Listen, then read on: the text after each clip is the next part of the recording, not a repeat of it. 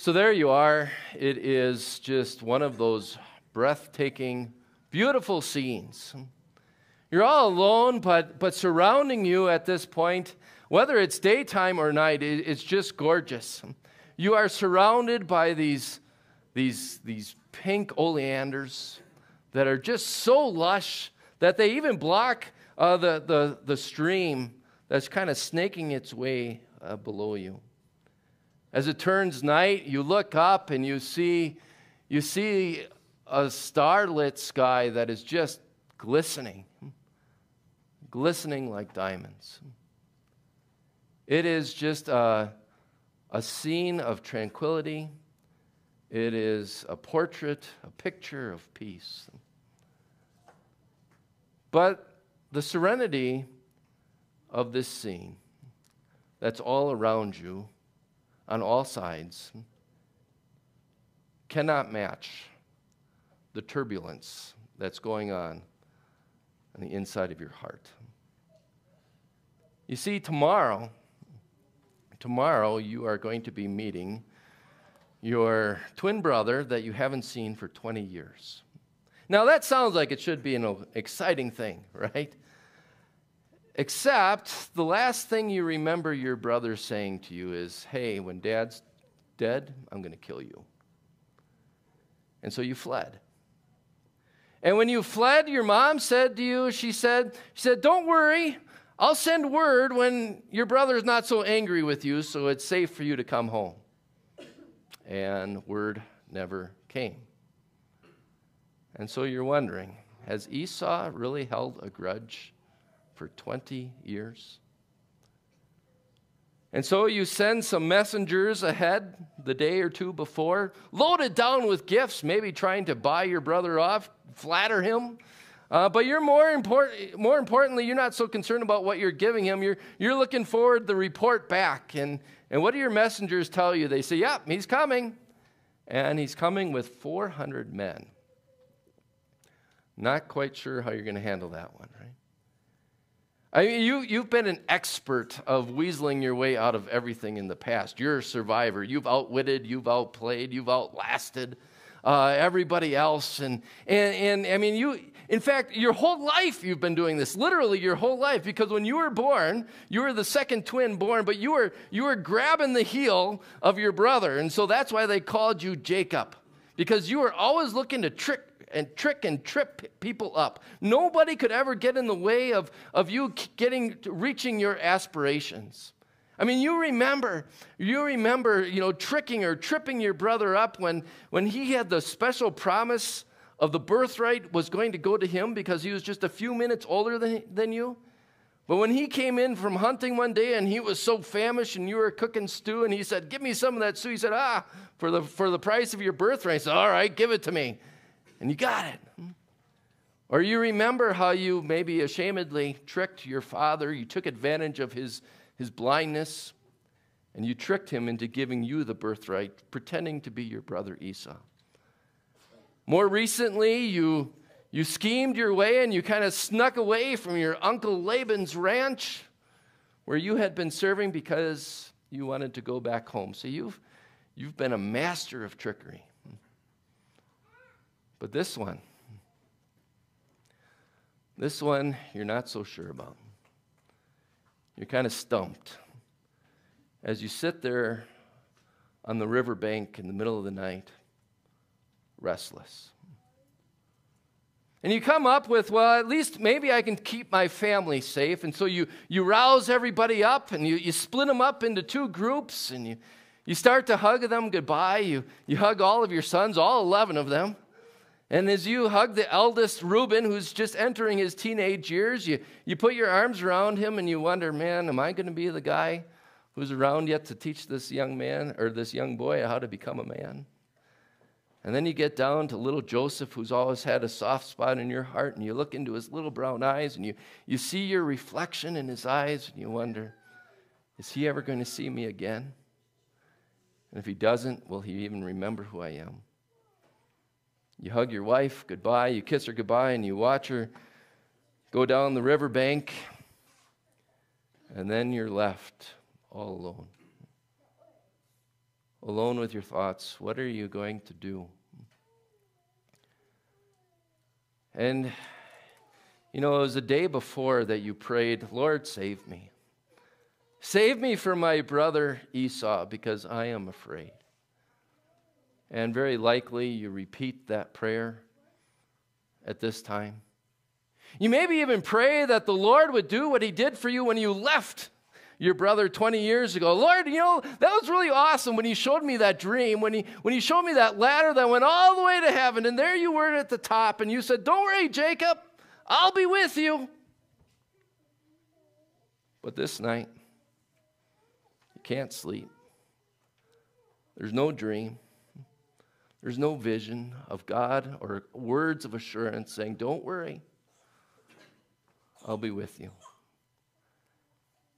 And so, again, your mind is just racing as you're restless.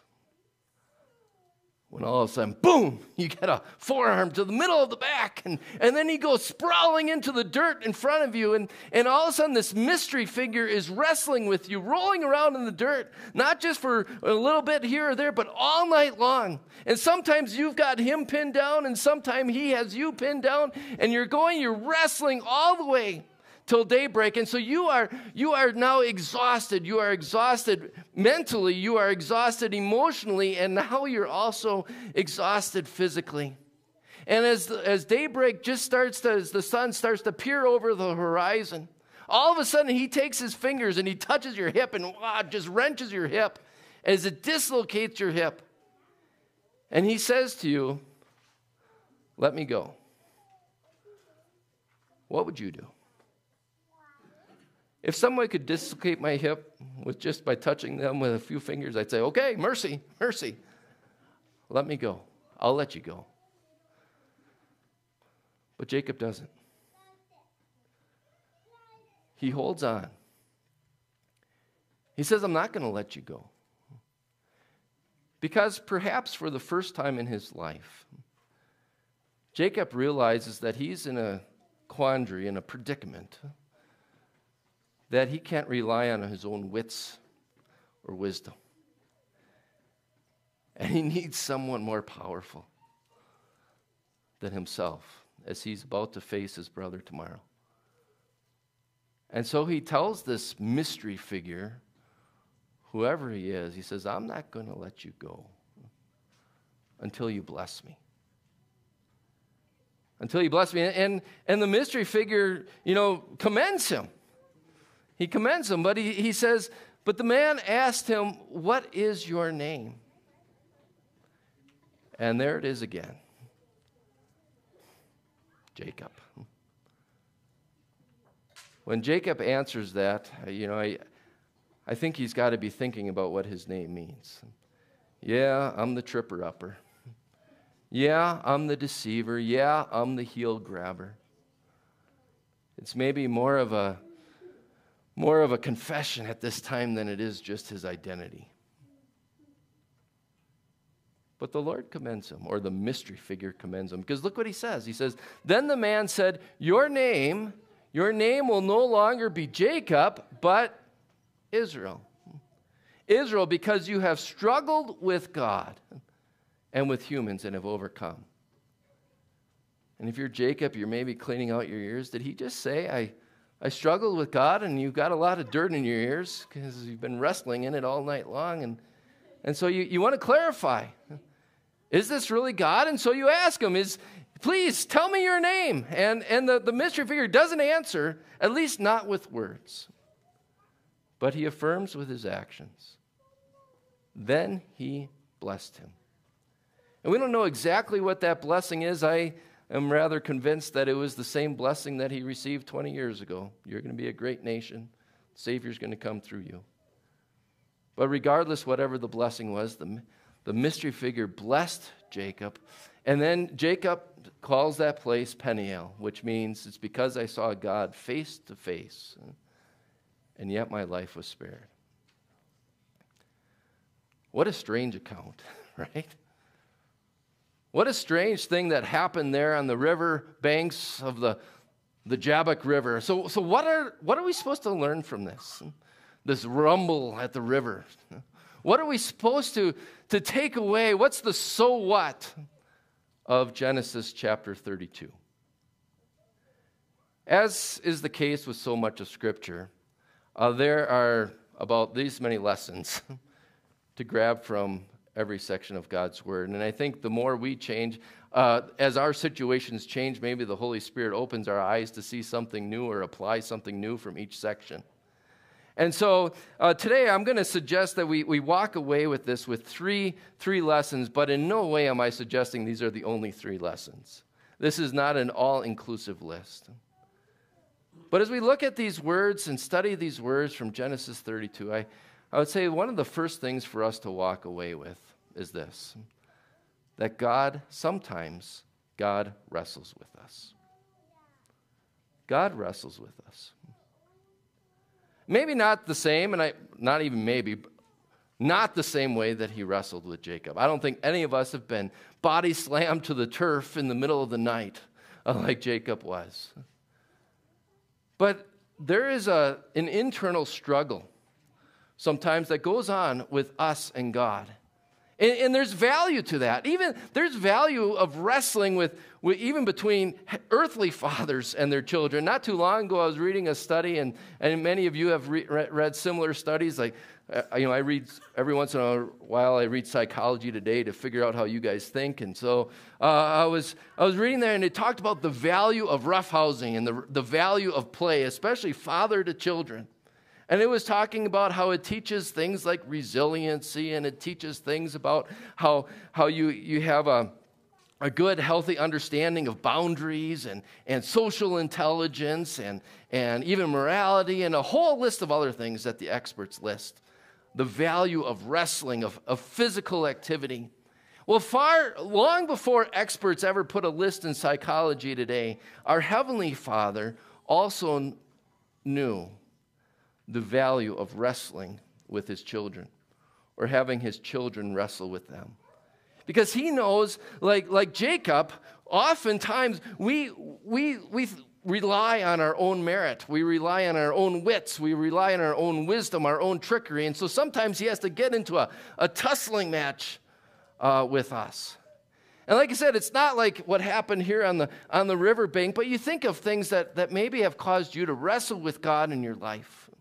We talked a little bit about this in, in Bible study this morning, too, but there's, there's a whole bunch of different things. You know, maybe if, if something tragic happens in our life, and, and this, was, this is what came up in Bible class, maybe if, you're, if you've ever been connected with, depending on how big your, your WELS, that's our national church web is, uh, you know, there was, a, there was a young man, a young pastor, who was killed this week in a car accident. His, somebody ran a red light. So a 40 year old leaves his two, two kids and wife behind. And you say, you know, that, that causes that family, it causes us to wrestle. Wrestle with God's promises when He says, hey, everything's going to work out for your good. How is that going to work out for my good? Or their good? Or you look at something like, like, the, you know, like the stock market, which has been, been going like that for the last year. And, and you wrestle with God's promises. God, you promised you promised you're going to take care of me. You promised you're going to provide for me. How is this doing that? And so you wrestle. You wrestle with God and his promises. And sometimes it seems like God is the opponent in our life. Instead of singing, What a friend we have in Jesus, we're, we're quick to sing, What a foe we have in Jesus. And God's not just pretending when He wrestles with us. Sometimes He really does oppose us. Why? Because we're living and we're acting in such a way that is according to our will, according to our sinful will. And so He's not going to let us get away with it. And He's going to, he's to fight us on it until we submit, until we succumb to His will. And then all of a sudden, when we, when we are conformed or we, we submit to His will, then, then that is how we prevail. That is how we overcome God. When we say, This is what you want, God, and then, yep, God says, All right, now I'm going to let go. In fact, that's what it says here. That's what it means in this section when it says that Jacob overcame God. It's not that Jacob was stronger than God, it's that He was holding God to his word. He said, I'm not going to let you go until you bless me because Jacob knew that the Lord had promised to bless him. And so God had to give in to his own will. I mean, I, I, said earlier that Jacob prayed the day before. He said, Lord, save me from Esau because I'm afraid. That's not how he. That's not how he ended that prayer. He went on to say, he said, but, but you have said, I will surely make you prosper and will make your descendants like the sand of the sea. But you have said. That's the value that God finds in wrestling with us that we stop looking at our own will and we start to see, oh, but you said, but you said, but you said. He wrestles with us so that our prayers start the same way as Jacob. Which is really the second point, maybe, to walk away from this, this wrestling match here on the river. That not only do we walk away with this, this truth that we know that God wrestles with us, but that it, it, it yields the same results that two, namely, that God wants us to hold him to his word. When we hold him to his word, he has to give in. Right? You know, there's that passage in the Bible that says the prayer of a righteous person is powerful and effective. Why? It's not because we nag God so much that he just gives in. It's because we hold him to his word. Our prayers are powerful when they're based on the powerful Word of God. When we pray, what's happening as God wrestles with us, He's increasing our faith to demand the blessings that He wants to give to us. And, and, and that's what Jacob is doing here. That doesn't mean that God always answers those prayers right away on our timetable. But maybe the more that he wrestles with us, just like he, he wrestled with Jacob all night long, what's happening is that he's building his strength, he's building his faith. Increase our faith, Lord. So that we, we are holding on to every word that you say to increase our faith, to demand the blessings that you promise in our life. And one of the blessings that he had in store for Jacob is what he also has in store for us. For Jacob, what do we see there is that one of the blessings is that he gave him a new identity. Instead of being Jacob, he became Israel. Instead of becoming one who deceives and trips people up, he's one who wrestles with God. You know, I don't know if it's going to make the, uh, the final sermon, um, but Vicar and I have been working on his outline and his rough draft for his next sermon that's coming up. And uh, so by tonight, I'll know if it's, if it's in the final draft. Uh, but as we've been walking through that, uh, he at least was referencing now you're going to change your sermon that you're working on this afternoon. Uh, but uh, what, what he was, he was quoting uh, 1 Corinthians, 1 Corinthians 6. And, and 1 Corinthians talks about uh, sins, uh, a lot about sins. And it, it, it, lists a whole bunch of sins, but it doesn't list them as sins. It lists it in such a way that it, it actually becomes part of our identity. Uh, so it talks about, hey, it doesn't say, hey, you're guilty of adultery. It says you're an adulterer. It doesn't say you're guilty of drunkenness. It calls you a drunkard. It doesn't say you're guilty of theft. It calls you a thief. You know, and that's sometimes how sin can work. Can, it, can be, it can grab us so tightly that it's not just something that we do, it becomes what we are. That's how serious and strong sin can be. But then 1 Corinthians 6 goes on this. And it says, But that is what you were. That is what you were but you were washed. You were washed clean of all of your sins. You were sanctified. You were set apart as holy. You were justified. You were declared not guilty. Why? In the name of the Lord Jesus Christ and by the Spirit of God. That's, that's what Jesus, this mystery wrestler, did for Jacob that night. He says, Jacob is what you were,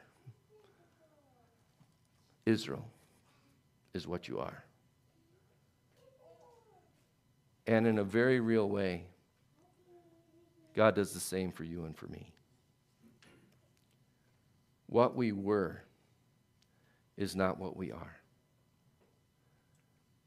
You know, when you, you think about something as, as beautiful as baptism, what happens? We are born into this world as sin, but what happens? God changes our identity at that font as He literally puts a new name on us. He doesn't change our legal name with the court systems, but He puts His name on us. You're my child, Father, Son, and Holy Spirit. Or very similarly, just like He did for Jacob, Jacob got the name Israel. Do you know that you also have the name Israel? I, this is what's one of the confusing things as you read the Bible, but in the Old Testament, Israel was a nation. They could trace their bloodline back to this guy by the name of Jacob.